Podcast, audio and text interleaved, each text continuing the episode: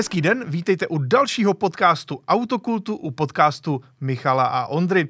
A mám tady svého kolegu Michala Skuhrovce. Ahoj Michale. Ahoj Ondro a dobrý den všem posluchačům. A spolu se dnes opět podíváme na novinky ve světě automobilů a malinko zabrousíme i do minulosti, anebo do nějakých zajímavostí. Takže já si myslím, že je ideální čas začít. Pojďme na to. Michale, první zpráva se týká jedné malinké německé automobilky, která je ovšem navázána na velkou německou automobilku. Je to tedy Alpina, BMW Alpina. Mm-hmm. Původně jenom úpravci, eh, původně dokonce to byla společnost vyloženě, řekněme, tuningová, mm-hmm. společnost, která se zaměřovala na ladění některých dílů na BMW. Postupem času se z ní stala eh, klasická automobilka a dnes už víme, že v posledních týdnech se vše ještě více změnilo a BMW v podstatě celou Alpinu koupilo. Takže to je věc, které se budeme dnes věnovat, ale zároveň tady máme její úplně nový model, tedy Alpina B4. Je to Grand Coupe, je to postavené na základě čtverkového BMW Grand Coupe, auto, které má výkon 495 koní z M-kového 3-litrového šestiválce. Ano, výjimečně už tam eh, BMW poskytuje i svoje M-kové motory. Eh, zároveň je to auto, které má točivý moment masivních 730 Nm, pohon všech kol, 8-stupňový automat a je to opět auto, které i vizuálně se snaží být uh, o něco krásnější než klasická čtverka. Jednoduše Alpina má svůj specifický styl. Pojďme se podívat, uh, jak to auto vypadá z boku. Ze zadu, pokud samozřejmě nás pouze posloucháte, tak všechno tohle najdete na YouTube Autokultu, kde máme i vizuální stránku věci. A Michale, eh, jak se ti třeba líbí Alpiny, nebo co v tobě eh, navozují, jakou atmosféru? Obecně za to vztah BMW a Alpiny mi přijde jako jeden vůbec z nejzajímavějších eh, vztahů a partnerství v automobilovém průmyslu. Tomu se až teďka přejdeme maličko k historii a Alpiny hmm. určitě vrátíme. Co se týče oné nálady nebo vůbec co ve mně Alpina vyvolává. Mě tohle partnerství a vůbec Alpina jako značka je obrovsky sympatická. Uh, jelikož jestli je něco, co možná maličko té německé produkci chybí, tak je to, řeknu, výroba unikátních aut. Trošku takový ten butikový přístup. Mm-hmm. Tím z tohohle dlouhodobě těží Italové tam typicky skoro každá značka, krom těch nejmainstreamovějších, jako je Fiat, tak jsou ochotní tak nějak trošku sejít z cesty a hodně vám to auto přizpůsobit. Uh, němečtí výrobci to typicky nedělají, protože běží na vysokou efektivitu, která prostě je typická tím, že ta auta jsou jedno jako druhé. Alpina byla jedna z mála těch skutečných výjimek a opravdu dalo by se říct jako takový butik, kam člověk přijde a z toho původního obleku, řeknu, stvoří něco úplně unikátního. To se mi na Alpině strašně líbilo. Druhý aspekt je ten, že oni nikdy to netáhli do těch křiklavých kombinací a výrazných, ale spíš se snažili stvořit něco, co je opět na tom trhu naprosto unikátní a to je prostě dokonalá střela na autobahn. Ta auta ano. nikdy nebyla nejtvrdší a v, už vůbec ne nejschopnější na okruhu. Klíčem bylo udělat interiér co nejpříjemnější pro trávení dlouhého času, no a pak ten čas minimalizovat tím, že například na rozdíl od všech ně, jiných německých rychlých aut, výjima Porsche, tak vždycky tam absentoval vlastně omezovač rychlosti, vždycky ty motory byly naladěné, aby jeli konstantní vysokou rychlostí, napříč ano. Německem, což je něco zajímavého, zvláštního a i ten styl těch aut k tomu prostě pasoval. To je případ samozřejmě i téhle B4, která má maximální rychlost eh, lehce přes 300 km v hodině. Mm úctyhodné na tento typ auta. Eh, ta cena by se měla pohybovat okolo 2,2 milionu korun v základu a je to auto, které si můžete běžně koupit i u nás, mm-hmm. oficiálně se tady prodává.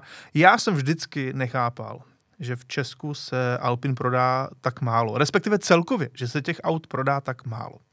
Eh, vždycky, když jsem měl nějakou zkušenost s těmito auty, tak jsem byl naprosto uchvácen tím, jak z toho relativně běžného základu, který oni používají, nechají si v BMW vyrobit auto, uh, oni jim ho v nějaké úplně základní formě dodají, uh, v Alpině ho upraví podle sebe. Tak uh, vždycky jsem byl překvapen, jak tím fine-tuningem, tím laděním, tím uh, opravdu těmi detaily se dá tohle auto pozvednout. A teď nemyslím jenom vzhledovou částí, byť i to si myslím, že dělají dobře, ale hlavně opravdu tím, jak to auto jezdí. Měl jsem zkušenost několika, k tomu se ještě dostaneme, mm-hmm. ale uh, pro mě je to ano opravdu auto na úrovni. Takové elegantnější, takové vznešenější, tím, jak působí, jak jezdí. Je tam podle mě vidět že si s tím někdo dal jako víc práce, než ta veliká továrna, kde to prostě bouch, bouchají jako baťa cvičky, jak se říká. Tady opravdu k tomu někdo přistupoval s nějakou svojí vlastní filozofií a precizností a to se mi vždycky na Alpině extrémně líbilo. Můžeme přejít k tomu, že Alpina má být brzy, nebo už je de facto celkově prodána BMW. Víš, Michale, jaký je vlastně uh, ještě takový další zásadní biznis této automobilky? Přiznám se, že se tebou nechám poučit. Je to prodej vín. ano. Uh, na tom dokonce vydělává údajně více než uh, na samotných autech.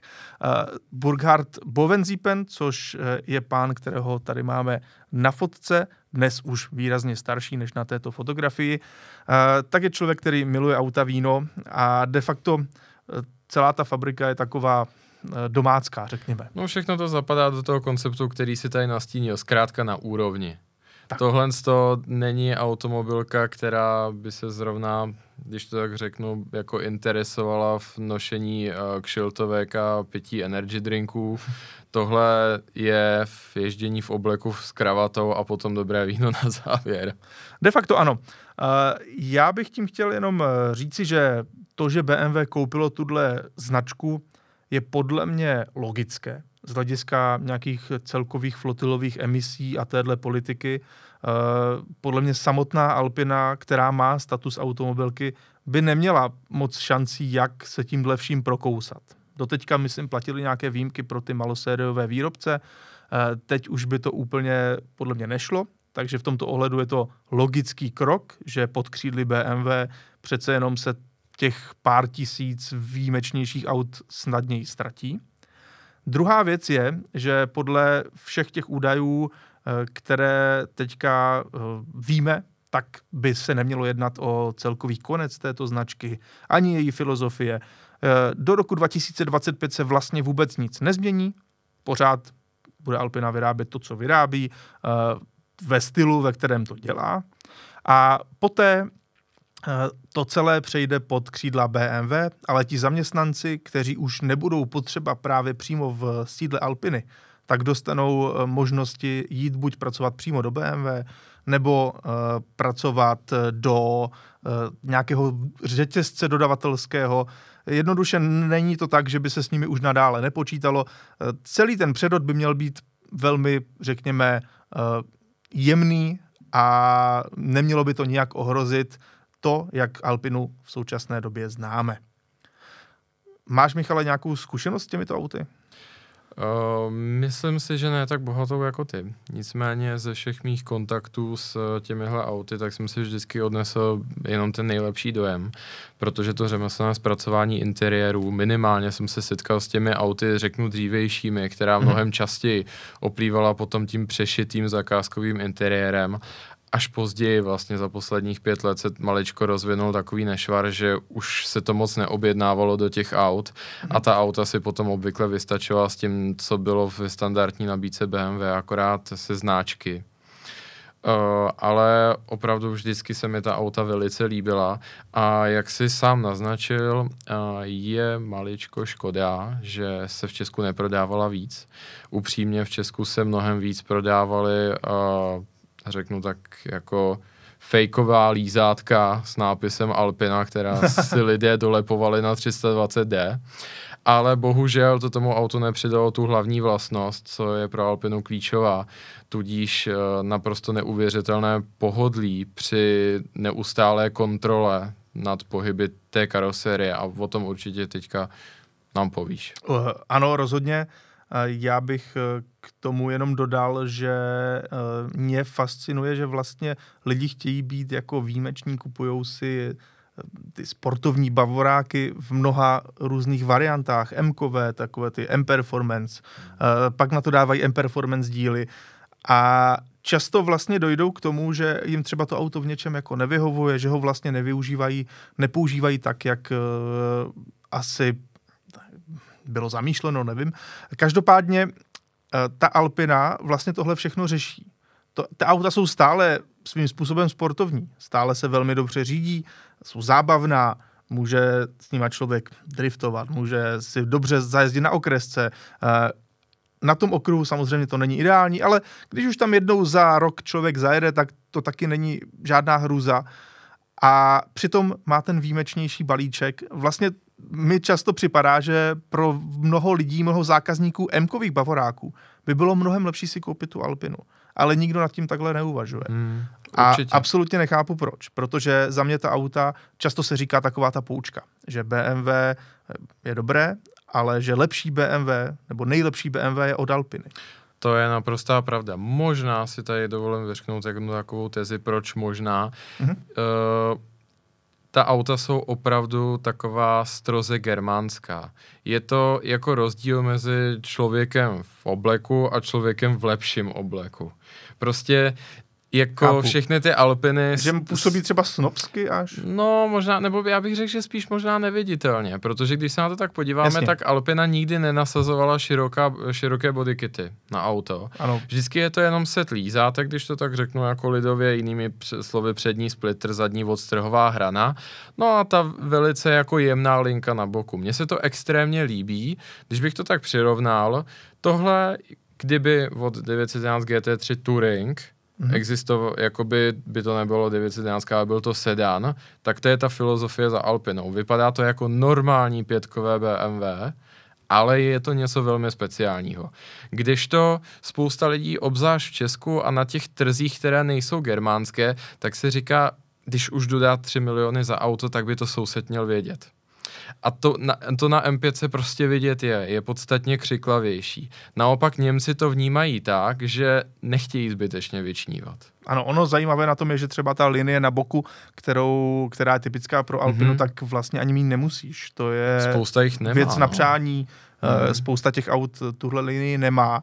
Uh, za mě, abych vám to teďka trošku nastínil, jel jsem několika Alpinama, nevím, kolik přesně bych jich dokázal spočítat, myslím 4, 5, mm-hmm. něco takového. Uh, jedna z nich byla tato Alpina B5 Biturbo uh, generace F10, tedy už uh, starší auto, dneska desetileté. A bylo to auto, které v té době bylo de facto na úrovni M5, co se týče výkonu, mm-hmm. točivého momentu.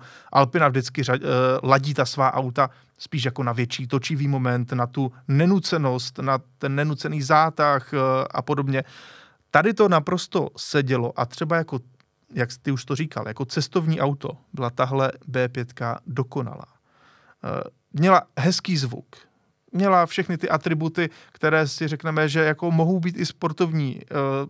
Řízení příjemné, krásný zvuk, podvozek stabilní, do zatáčky fungovalo naprosto bez problému, ale zároveň to auto i na těch velikých kolech hezky filtruje nerovnosti, je tiché, je vyloženě cestovní, relaxační, ale pro vysokorychlostní cestování, jako stvořené. Eh, v tomto ohledu naprosto úžasná věc. I když už to bylo starší ojeté auto, tak eh, to pořád fungovalo úžasně. Přeplňovaný osmiválec, eh, osmistupňový automat, který řadí úžasně, který je dobře spárovaný s celým tímhle soustroj, soukolím. No a mně se na tom ještě líbilo, že opravdu to má takovou ten, ten punc výjimečnosti, že do toho člověk sedne a připadá si trošku jinak, než hmm. v té obyčejné naftové pětce, nebo i jinak než v M5. Má to svůj specifický hmm. charakter. Další auto, které chci zmínit, tak eh, je XD3, tedy věc, která na první pohled je úplně proti té nějaké filozofii sportovního cestovního auta do jisté míry. Je to naftový, je to, je to naftové SUV, to je prostě jednoduše ta nejpřesnější definice. Ale přitom je to auto, které fungovalo naprosto skvostně. A já jsem ten týden jezdil i v BMW X3M, tedy v tom 510 koní Competition, mm-hmm. nejostřejší X3 současnosti. A za mě XD3 bylo mnohem lepší, příjemnější auto. Protože uh, tam, kde u X3M člověk musel uh, výkon nějak dolovat i při tom běžném ježdění, protože dole to zas tak moc nejede, ten šestiválec mm-hmm. uh, současný, je potřeba ho trošku vytočit. Uh, chyběla mu taková ta přesně ta nenucenost. Mm-hmm. Uh, zároveň to auto je velmi tvrdé, jako kdyby bylo nastavené na okruhy.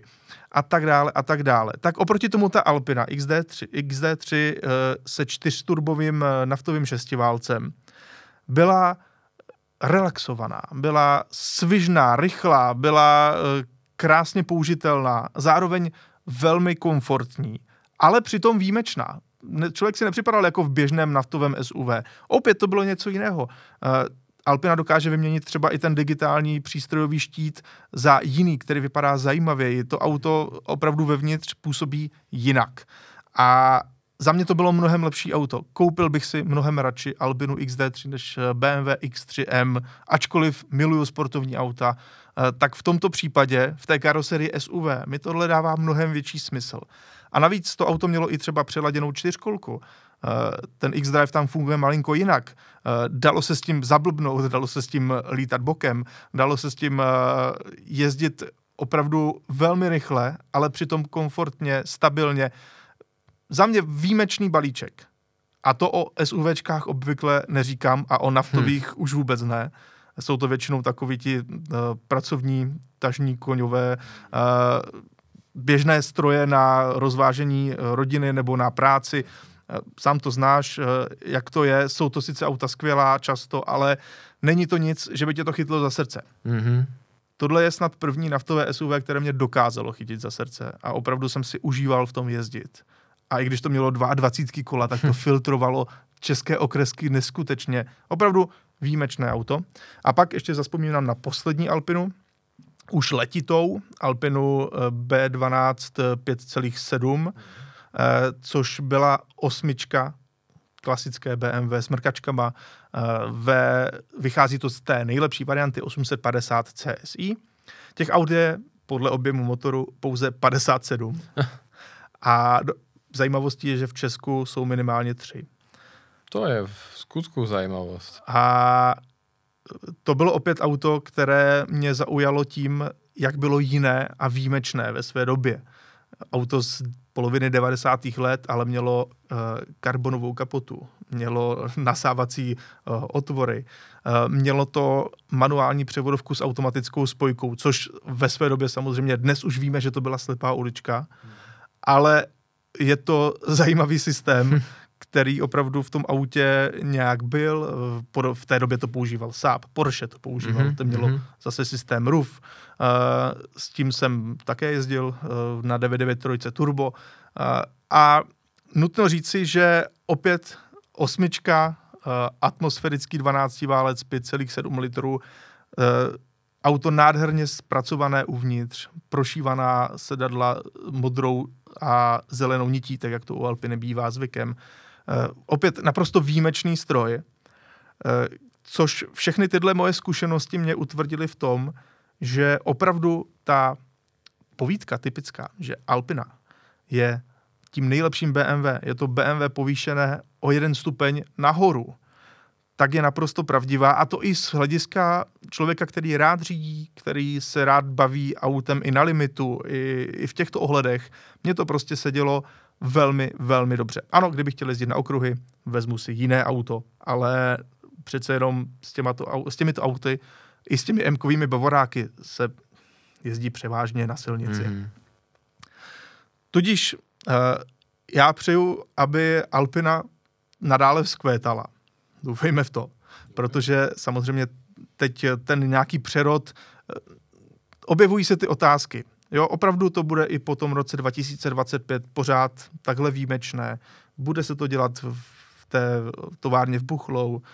Bude to uh, pořád něco unikátního, nebo se z toho stane takový ten mainstream, jak se často u těchto výjimečnějších uh, věcí stávalo v minulosti.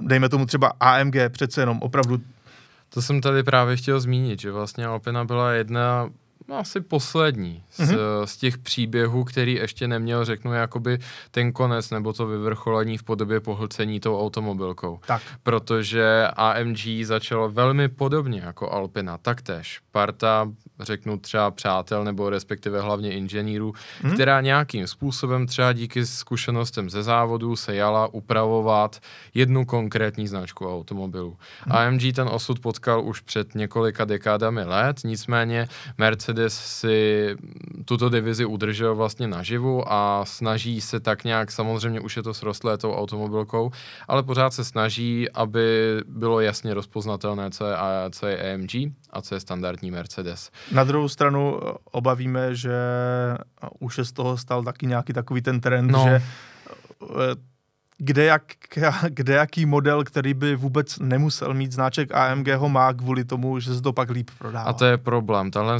jako když tak řeknu, mixáž je problém a to je právě, kde budeme přát Alpině hlavně štěstí a rozumné manažery, mm-hmm. protože BMW určitě čeká i ten nelehký úkol vlastně prodat to všechno, protože BMW jsou, má standardní modelovou řadu potom se teda rozhodlo, že ta, řeknu, svěžnější a hlavně nazdobenější auto nazývá M-Performance. Do toho má auta BMW M, čili jako motorsport, ty prostě řeknu svébytné modely, nebo vždycky je to ten vrchol té modelové řady. A vedle toho bude muset ještě teda položit tu Alpinu, nad kterou bude mít plnou kontrolu. Takhle tam byla aspoň ta výhoda, že Alpina si v Buchle vyvíjela tak nějak jakoby podle svého, nehledě na to, co si mysleli inženýři v Mnichově. Samozřejmě, aby to bylo kompatibilní, ale víceméně to potom vyšlo jako překvapení. V momentě, momentě, kdy uh, představenstvo inženýrům zadá, uh, vyvinete čtyřkové BMW, řeknou třeba příští generaci po tom roce 2025, a vyvinete ho tak, aby později něj byla M4 a pak taky B4. No tak samozřejmě. K tomu ještě elektrická i4 no, M hmm. a uh, samozřejmě M tak. Performance varianta no, nějaká no, M440i no. a takhle vyviňte všechny ty modely zároveň. No jasně, no tak samozřejmě tam budou tlaky používat pořád dokola ty samé díly a bylo by jako smutné, aby se to svrklo jenom na ten nápis a nějaký jako letmý bodykit. Byť samozřejmě třeba, jak jsme tady slibovali maličko té historie, Alpina fungovala od roku 1965, uh, založili tady Burkhard Bovensiepen, a to konkrétně v zásadě jako svoji kratochvíli. Pocházel z rodiny, která měla výrobu uh, psacích strojů právě jménem Alpina, mm. ale vedle toho se rozhodl udělat karburátorový kit na BMW 1500. Ten se br- velice brzy chytil. Naopak, výroba psacích strojů šla ke dnu a místo toho se do té rodinné fabriky nastěhovalo v, už v prvních letech nějakých 70 lidí, kteří vyráběli hlavy, karburátory a další vlastně vnitřnosti pro modely BMW. BMW velice brzo uznalo tu kvalitu a to tím způsobem, že uh, díly od Alpiny nerušily záruku na automobilech, což vlastně... Což je velká dneš... podsta. Přesně tak. To dneska, mm, když se tak podívám do automobilové branže, tak jako tuhle tu čest má akorát Mantaj u Porsche. A, ale tak to je taky tím, že Mantaj je z velké části vlastněnou samotným mm, Porsche. Tak, tak, ale jinak taková obdoba se moc nenajde. Takže teďka uh, zase rychle zpátky do dnešního dne. Alpina BMW nám sroste a určitě se shodneme. Popřejeme jim jako hodně štěstí, snad rostou příliš. Eh, jdeme na další téma, které eh, jsi připravil převážně ty, a to jsou zajímavosti ze světa, co se týče řízení a celkově vlastně toho pohybu na silnicích, mm-hmm. respektive celkově automobilové kultury. Pojďme tedy na to. Nechám to teďka chvíli na tobě. Jaké zajímavosti jsi připravil? Tak, eh, bude to taková exkurze kolem světa. Eh, mělo by to být i maličko zábavné téma. Pokud vás k tomu něco napadne, tak eh, můžete určitě přispět do komentářů. Třeba se k tomu naskok příště vrátíme. Uh, protože vlastně, jak jsme tady několikrát v tom podcastu akcentovali, tak automotiv a vůbec kultura jak výroby aut, tak řízení, tak vždycky do toho něco prozařuje i z té kultury toho národa, což mi přijde velice jako zajímavé a zábavné. Třeba tady si připravil, což vidí diváci na YouTube, uh, ti, kteří uh, poslouchají jenom podcast mluveného slova, tak řekneme, že je tady veselý Ital v pětistovce, a to právě třeba krásně uvozuje, jak uh, Itálie typicky, jako řeknu, kolébka renesance, vždycky prostě fandí jednak malým autům a jednak poměrně výrazným projevům za volantem.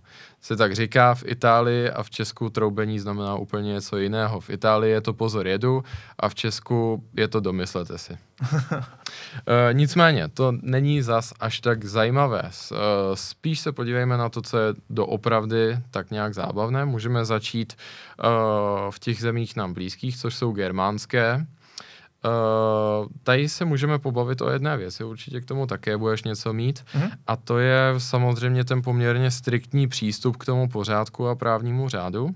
Může to být to, co je spíše zajímavost, ne příliš veselá, jako třeba Německo, které aktuálně zavádí uh, tu takzvaně protipozerskou legislativu, kdy naprosto striktně vyžaduje, aby auta byla v tom jejich původním výrobním provedení, bez jakýchkoliv změn jakákoliv změna rezultuje v to, že vás pošlou znova na STK a typicky už to neprojde, takže to auto se musí vrátit zpátky, jak bylo. Uh, nemluvě o tom, uh, dohledával jsem si, jak tohle to začalo. Jedno z těch center, kde vůbec tohle to za, začalo, tak bylo samozřejmě i kvůli jako ekologickým hnutím, ale bylo to ve městě Mannheim, konkrétně kvůli jeho četným pěším zónám, kde vlastně u silnice jsou otevřená kafe, a vedle je ta silnice právě. No a samozřejmě, že někteří řidiči a jako na jednu stranu nevím, co je na tom špatného, tak o víkendu se bavili tím, že se jaksi kochali těmi panoramaty toho města, no a samozřejmě se chtěli jako svými auty pochlubit. Nicméně tam tak nějak vzniklo to pnutí, a právě, že radnice Mannheimu byla jedna z prvních, která začala dělat takové ty věci, jako je uh, neměření rychlosti, ale měření hluku, že jo, potom vám přijde fotografie, že příliš hlučíte a tak dále. Uh, to je spíše to neveselé, co se týče těch, eh, řeknu, zajímavějších věcí, to má Německo společné s dalším státem, kam přijdu, se Švýcarskem. Hmm. A to, co si možná nedovedeme u nás představit, tudíž, že v neděli se zásadně nepracuje, Němci jsou v tomhle volnější, ale Švýcarsko je striktní. V neděli nemijete auto. Nebo jedině pod pokutou. Ano, neděli se nesmí umývat auto. Přesně tak. Dovedeš si to představit upřímně? No, nedovedu moc. Proč, uh, proč zrovna v neděli? Proč se to nesmí? Uh, přijde mi to dost zvláštní, ale ano, tyhle ty eh, speciality po světě existují. Mě teďka napadla jedna věc. Pokud vím, tak v Německu je zakázané, aby člověk měl nastartováno auto a nikam se v něm de facto nejelo. To je pravda. To mě malinko baví, protože teďka v nových automobilech, zejména v těch užitkových, se objevila věc, jako je manuální vypalování filtru pevných částic. A tahle věc, eh, má to třeba Volkswagen Transporter mm-hmm. za příplatek a je to pro tyto naftové motory, které jsou používány na kratší vzdálenosti a nejsou tedy schopny správně vypálit svůj filtr pevných částic na další trati. Tam je ale ta malinká zajímavost v tom, že ono to vypalování se musí dělat se zataženou ruční brzdou a na místě Aha. a je to asi na půl hodiny. Takže to auto musí někde půl hodiny běžet na místě se zataženou ruční brzdou. Malinko to tedy jde proti eh, tomuto německému zákonu. Nevím, jak to v tom městě, kde opravdu je to pro příměstský provoz krátké vzdálenosti, tato úprava, eh, respektive tohle vypalování manuální filtru pevných částic, jak to vlastně skloubit? No, teď mě napadlo možná jako sklouznout k černému humoru, jako s tím německým typickým jako perfekcionistickým přístupem, tak bych si dovedl představit, že s, aby se neobjevily nějaké boxy jako na to dýmení. Jak bychom tomu pak říkali, nebyla by to vlastně plynová komora? Jejda no. s tím už mají zkušenost? Něco takového, ano. Ale to, to snad ne, k tomu snad nedojdeme. Ne. Co jsem ještě chtěl říct, co se týče vlastně těla z těch našich germánských sousedů a vzdálenějších sousedů, velice mě zaujala jedna věc mm-hmm. ve Švýcarsku. Uh, vlastně tak nějak ilustruje ten švýcarský přístup k, vůbec k životu, kdy se dává opravdu hodně svobod z těch individuálních, jako řeknu soukromoprávních. Uh, nevím, jestli si třeba Ondro věděl, že uh, když špatně parkuješ ve Švýcarsku, tak v určitých případech tu pokutu může vybrat sám vlastník toho pozemku, kde to auto stojí. U nás si můžeš akorát zavolat policii, pokud ti řeknu třeba někdo stojí na tvojí louce nebo ano. prostě před domem, před vrátky, aby policie zjednala pořádek a ta vybere pokutu ve prospěch státní kasy. Nicméně ve Švýcarsku je dovoleno, samozřejmě v nějakých intencích, ale není to levná záležitost, aby si, řeknu, vybral pan domácí tu pokutu.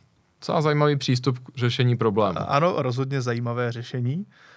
Jak je to ale v dalších zemích, třeba ve Francii? Tam rozhodně taky budou nějaká specifika. Ve Francii je opravdu hodně specifik. Tady bych možná poukázali třeba na, na námi oblíbenou Grand Tour, že ano, která ano, má ano, ano. francouzský speciál a tam se věnují opravdu hodně specialitám. Nicméně tady si řekněme asi tam ty nejokatější.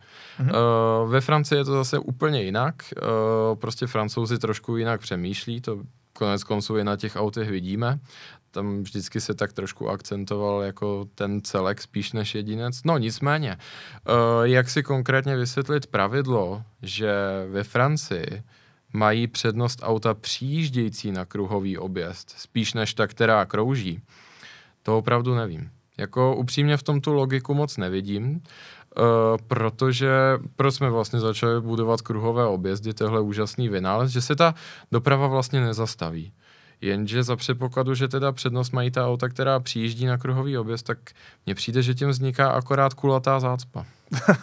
ano, kulatá zácpa to je poměrně přesný popis. Nutno říci, že ve Francii samozřejmě eh, těch eh, věcí, které nedávají smysl, tak my třeba jako Češi asi vidíme eh, vícero a nějak to tak patří k charakteru dané země. Víme něco ale i o třeba z většího zahraničí, když to řeknu zámoří, něco takového tam eh, také určitě, určitě mají. Určitě. Uh, tak samozřejmě králem jako zvláštních zákonů a pravidel je Amerika. Uh, na internetu je k dohledání spousta zákonů jako zábavných, ale nutno dodat, že tam má vždycky uh, velký vliv ta legislativa, kterou třeba vydávají konkrétní města a ono je to bizarní, ale je to bizarní z nějakého důvodu. Typicky je to ten, že na e, ten konkrétní městský zákon, když to tak řeknu, u nás tomu říkáme vyhláška, u nich to má maličko jinou působnost, tak se třeba prostě sto let zapomnělo. Takže tam najdeme takové specialitky, jako jak velká zvířata se smí vozit na zadních sedačkách, že vozy se nesmí pohybovat vyšší rychlostí než koňský povoz, což je typicky ta analogie uh, z těch počátků motorismu.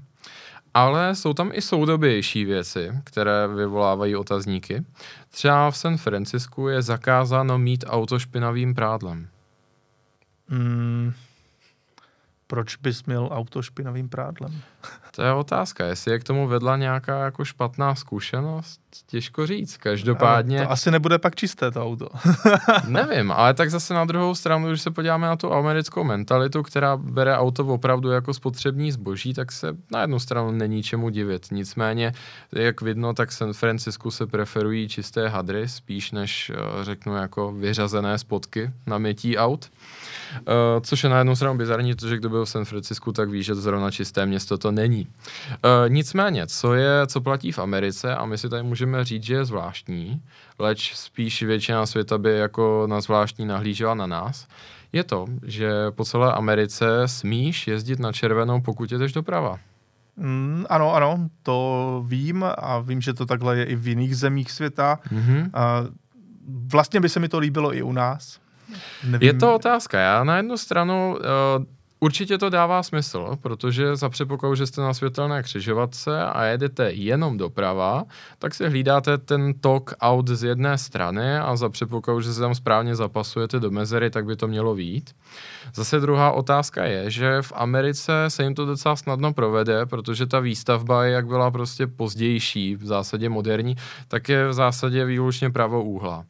Jenže v Česku se opovažuji říct, že by bylo kolikrát otázkou, co je vlastně to doprava. Určitě by to nešlo na všech křižovatkách. Hmm. To rozhodně ne. A v tom je asi ten zásadní problém. A je dokonce na legislativní únor, úrovni o tom chvíli ta diskuze byla, ale pokud vím, tak to právě pohořelo na tom, že my se hodně pohybujeme v těch středověkých městech, protože naše okresní město to všechno v zásadě je středověk buď, buď raný nebo jako pozdní. Ale samozřejmě tam se, tam se spíš hrálo na tu kruhovou zástavbu, anebo prostě jak to padlo, ne na to, aby se v tom jako za 400 let později pohybovala auta. Takže tam to úplně nehraje. Nicméně tohle to pravidlo o tom odbočování doprava i na červenou, tak má také třeba většina Ázie, což je dost zajímavé. Stejně tak je v Amerika samozřejmě známe, že má velice nízké rychlostní limity. Jak asi ty také, Ondro, víš, mm-hmm. to není kvůli bezpečnosti. Víceméně všechno tohle bylo zavedeno během ropné krize v 70. letech. Ano, kvůli spotřebě paliva. Přesně tak. A spousta států, které vycházely, co se týče té legislativy, ze stejných základů jako Amerika nebo vodní opisovaly, tak uh, tato pravidla třeba nepřijala jsou určitá území v Austrálii, kde se ví, že se ta rychlost prostě nekontroluje. Teď se to poměrně rapidně mění, třeba i znovu kvůli environmentalismu a tak dále, ale není to tak dávno, co autobány nebyly jediné místo na světě, kde se mohlo jezdit v zásadě, jak člověk uznal za vhodné. Eh, vím, že v 90. letech s něčím podobným právě i v jednom americkém státě koketovali.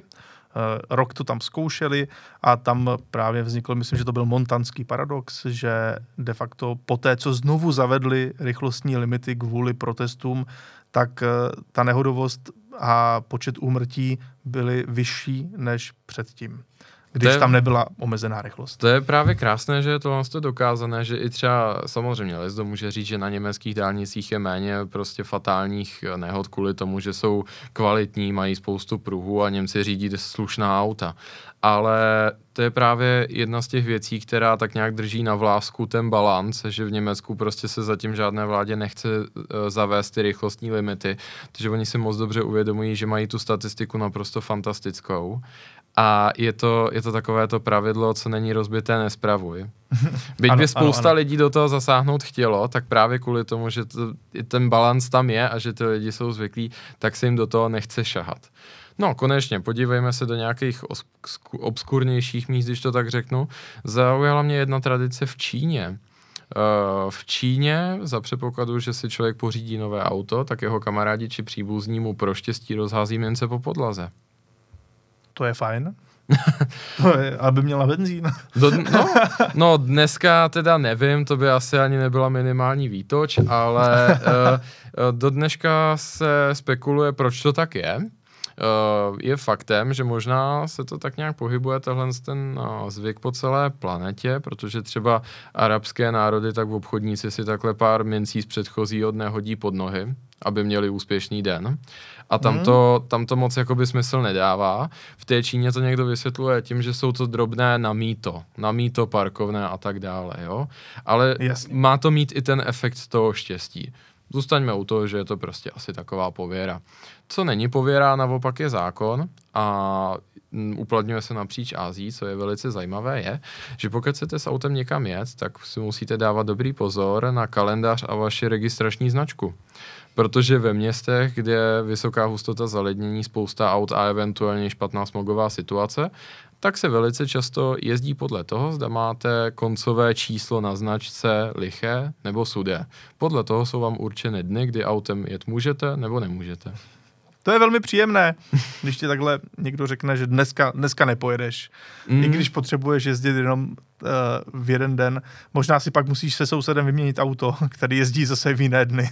No, to je otázka. Spíš si dovedu představit, že třeba má člověk nějaký zvyk, který třeba dělá ve středu a teďka si dovedu představit, jak na tom dopravním inspektorátu se klepe a říká si, pane bože, ať je tam lichý číslo, ať je tam lichý číslo. ano, uh, ano, ano. Nicméně, co se týče RZ, tak eh, Čína má ještě jednu zajímavost, spíš než VAR, co jsem se dozvěděl. Uh, čínští policisté nechtějí stavět armádní vozidla protože za, v zásadě kvůli dělbě moci, tak je tam problém jako cokoliv jim vytknout. Tak konec konců Čína je totalitní stát, dovedete si představit, jak to asi funguje. Ale co je tam vtipné, uh, ani tam není perfektní pořádek.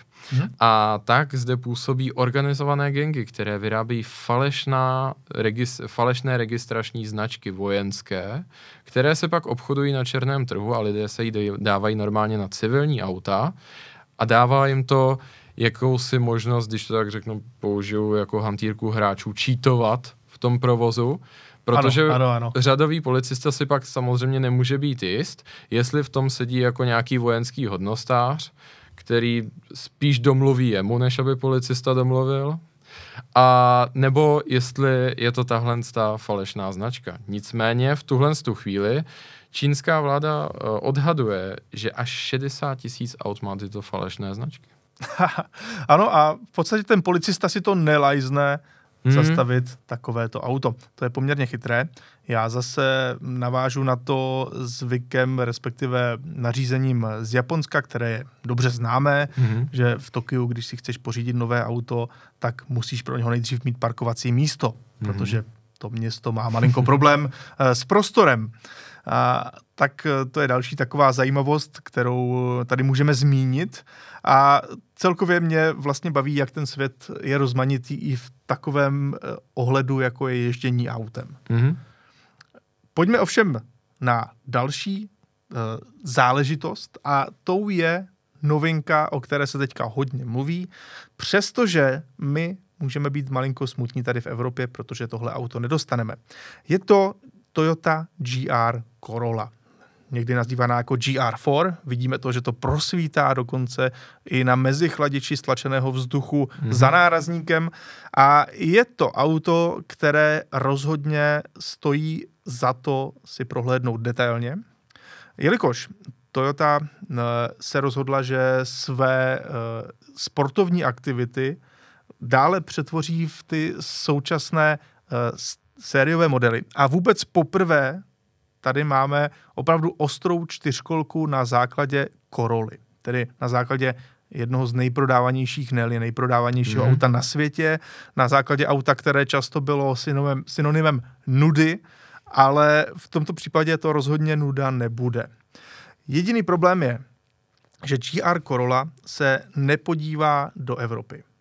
Má být určena převážně pro americký trh Nyní víme, že těch aut nebude moc. Vyrábí se v japonské závodu Motomachi a e, pro první rok je naplánováno pouze 6500 vyrobených kusů. A tohle auto de facto přebírá techniku GR Yarisu a s tím logicky mhm. souvisí mm-hmm. i další informace, že nejspíše je to tedy i konec výroby GR Yarisu, který je zase naopak určen eh, hodně do Evropy, ale i do Austrálie a mm-hmm. do mhm. Ázie. Tak eh, tohle auto už se ale asi s příchodem Coroly přestane vyrábět, jelikož eh, ty prostory výrobní nejsou nafukovací a už to není kam dávat. Technicky, Michale, to auto vychází z Yarisu. Je tedy pětimístné, tedy, teda, pardon, pětidveřové, ale eh, ten pohon je de facto stejný. Tříválec 1.6 vepředu, pohon všech čtyř kol skrze chytrou mezinápravovou spojku, eh, u verze Circuit Package, package když to řeknu anglicky, tak to je tahle varianta s velkým křídlem vzadu, tak eh, to auto má samozřejmě i samosvorné diferenciály, torzen vepředu a vzadu a nechybí mu ani karbonová střecha. V tomto případě už konečně odhalený karbon, ne jako na Jarisu, kde karbonová střecha je přelepena karbonovou nálepkou. Kdo to kdy viděl, proboha. tak eh, tady ten lisovaný karbon je opravdu odhalen, jak můžeme vidět na fotografii. A tohle auto je tedy výjimečné uh, svou technikou, tím, že to je opravdu opět základ rallyové čtyřkolky, byť tohle auto už není homologační speciál jako Yaris, a ovšem v té Americe to vadí méně, tam ta hmm. popularita, popularita rally je výrazně menší než tady u nás v Evropě. Eh, hmotnost poskočila logicky na nějakých 1470 kg, ale bez evropských restrikcí poskočil i výkon. Takže tohle auto má nyní 304 305 koní, podle toho, jak se to, mm-hmm. uh, jak se vlastně ten výkon uh, udává. Uh, točivý moment, uh, pokud vím, je nějakých 370 Nm a to auto tedy ukazuje, že ten potenciál 1.6 tříválce je ještě mnohem větší, než ukazuje Yaris, který má 261 koní v Evropě, jelikož uh, to auto samozřejmě uh, nemá třeba filtr pevných částic, mm-hmm. ale jinak je to úplně stejná jednotka, stejné pohonné ústrojí. Když se podíváme do interiéru, tak uh, Michale, ty jsi tam povšimnul jednoho detailu. No, povšimnu. Uh, to je jedna věc, která mě asi dlouhodobě trápí. Uh, na japonské produkci jsou z toho vyni v zásadě všichni japonští producenti, Toyota teda obzvlášť. Eh, když se podíváte na ten segment kliky, mm-hmm. tak spousta, řeknu, většina výrobců světových, hlavně teda němečtí, italští a tak dále, tak se s tím designem hrají, využívají to, že se nějakým způsobem posunula za posledních 30 let materiálová věda vůbec. Třeba Italové často nahrazují teďka kliku už jenom tlačítkem a tak dále, ale ne, Toyota. Toyota má tady krásně ten tvrdý plast, Možná jsou tomu teďka trošku odvážnější vzhledem k tomu, že to auto jde do Ameriky, mm-hmm. kde jsou na to lidé poměrně zvyklí. Tvrdý plás, v něm vylisovaný ten prolis, typický, bez nějakých dalších příkras. No a pak samozřejmě takový ten západkový jazyček, kde je ta červená nálepka, určitě kdo jste někdy jel japonským autem, tak víte, jak to vypadá, který se jako točí ze strany na stranu a podle toho je zamknuto nebo odemknuto. Ano, to je opravdu velký přežitek, protože no. dnes, v dnešní době už na to je tlačítko, že jo, zámeček, no. odemknuto, zamknuto v každém autě pomalu. Určitě. Jednoduše vyřešené. Jako určitě můžete teďka říct, jako, že jsme naprosto banální a že jako tomu vyčteme tohle. To je spíš jenom takový vtipný poznatek. Ne, to je jako povzdechnutí, to Povz, není povzdechnutí, uh, přesně tak. Výtka, protože jinak tady vidíme šestistupňový manuál, manuální ruční brzda, ten otočný ovladač pro nastavení jízdních režimů, kde to auto opět umí uh, dávat uh, různé porce točivého momentu na jednotlivé nápravy, 50 na 50, 60% na přední nápravu, anebo naopak 70% na zadní nápravu. Všechno to funguje podstatě stejně jako na Jarisu, pokud jste někdy jeli Jarisem, tak eh, tohle auto vás asi nijak eh, tím svým fungováním nepřekvapí. Eh, zajímavostí je, že Toyota vyvíjí pro tento model i 8-stupňový automat, ale hmm. ten bude k dispozici až někdy v dalších letech. Takže v současné Zajímavé. době tady máme klasický manuál i pro Ameriku. Opět je to jasná zpráva, protože pro ty lidi, kteří si mysleli, že v Americe neumí jezdit s manuálem, tak to není úplně pravda. Eh, mnoho zajímavých sportovních modelů eh, tam je v manuální převodovce, dokonce třeba nový Golf R je v manuálu, v mhm. Americe, v Evropě ne. V Evropě je pouze automat a často ten manuál je u sportovních modelů mnohem populárnější eh, v USA než tady v Evropě. Je to naprostá pravda, protože u, u nás konec konců k tomu přistupujeme tak, že manuál je samozřejmě fajn, jako nadšenci si ho užíváme, ale není to nic zvláštního. V Americe ta kultura to vnímá trošku jinak. Tam v ano. momentě, kdy máte sportovní auto a řeknu třeba přijedete na sraz a máte v autě manuál, tak to jste někdo. To jste někdo ano. za A, kdo to umí řídit a má to napsáno v řidičském průkaze, to je nutné, jako samozřejmě. No a hlavně to, to jste jako opravdu frajer, když si auto vyberete v manuálu. A taky se mimo jiné říká, že je to nejlepší a nejlevnější zabezpečovačka v Americe. ano, protože tam to mají naopak, tam pro ně u každého obyčejného auta je de facto skoro vždycky manuál. Automat. A u těch, teda, ano, automat, mm, pardon. Jsme se v tom zamotali. Ano, ano, malinko. A u těch zajímavějších naopak si rádi užívají manuální řazení. Uh, což de facto, ono to možná dává smysl víc než uh, ten náš koncept, byť tedy manuály zase u nás jsou, řekněme, eh, levnější a jednodušší na, na nějakou údržbu dlouhodobého, z dlouhodobého hlediska. Ale to jsme zaběhli trošku někam jinam. Hmm. Každopádně uh, eh, GR Corolla je auto, které za mě vypadá velmi zajímavě, uh, agresivně. Nevím, jestli je to vyloženě třeba krásné, to bych asi neřekl. Má to tři hmm. koncovky výfuku. To taky. je divoké. Je to, je to divoké, ano ale ono to má vlastně svoje kouzlo, je to takové komiksové auto, hmm. Eh, což se, myslím si, v dnešní době bude velmi líbit. Určitě. A eh, u nás si je tedy oficiálně nekoupíte, ale už jsem slyšel o lidech, kteří se budou snažit si to auto dotáhnout třeba z Kanady, kde mají tachometr v kilometrech, mm-hmm. tak to trošku více sedí těm našim reálím, tak uvidíme, jak to dopadne. Třeba se na to zaměří i některé uh, firmy, které tahají auta z Ameriky, protože ty už dneska netahají uh, dávno jenom americká, mm-hmm. americkou produkci, ale tahají právě třeba i auta, která u nás nejsou. Uvidíme, tam to asi bude hlavně otázkou také ceny, která samozřejmě ta startovací americká je extrémně lákavá, mm-hmm. pak bude otázkou, na jakou cenu se to vyšplhá po tom importu. Nicméně já musím říct, že se mi to auto líbí velice. Myslím si, že pro spoustu lidí to bude atraktivní tím, že je přece jenom použitelnější, ano. protože spousta lidí skutečně je v tom dilematu, jestli si má koupit Golf R, do kterého dá rodinu, anebo RSG R, do kterého nedá v zásadě nic. RSGR je spíš takové kupe, si přiznejme. Je to třídveřák, je mm. to menší auto, mm. samozřejmě není to vyložený rodinný stroj, to určitě. Přesně ne. tak. A myslím si, že někomu může být sympatické, že jsou tady vlastně i maličko jako takové vyrovnanější proporce. Mm. Mně se tomu, mně se kvůli tomu, jak RSGR vypadá, líbí. Vlastně on má tu zadní tří čtvrtku s Corolla, eh, ta, ne s Corolla, ono už není Corolla, s, s CHR, že ano, ano. vlastně to, to svažité jakoby druhé boční okno, nebo respektive tam se v zásadě jakoby s tou boční linií ta střecha skoro dotýká. Mm-hmm. Když to tady mi přijde velice zajímavé, že se Toyotě jak si povedlo na té Korole vyřešit, že nemusela jít s tou střechou tak nízko a přesto tam zjevně má tu uh, torzní tuhost, kterou očekávali. Ano, ještě bych doplnil, že to auto má samozřejmě i rozšířený rozchod kol, ono to jde hezky vidět na těch velmi širokých blatnících. Mm-hmm. Vzadu je rozchod širší o 8 cm, což rozhodně není málo, vepředu o 6,5, takže opět i pro tu Ameriku, de facto primárně pro Ameriku, eh, se počítalo s tím, že to auto musí fungovat za všech okolností na 100%. Eh, já jsem z toho auta nadšen, opravdu jsem smutný jenom z toho, že v Evropě ho mít nebudeme.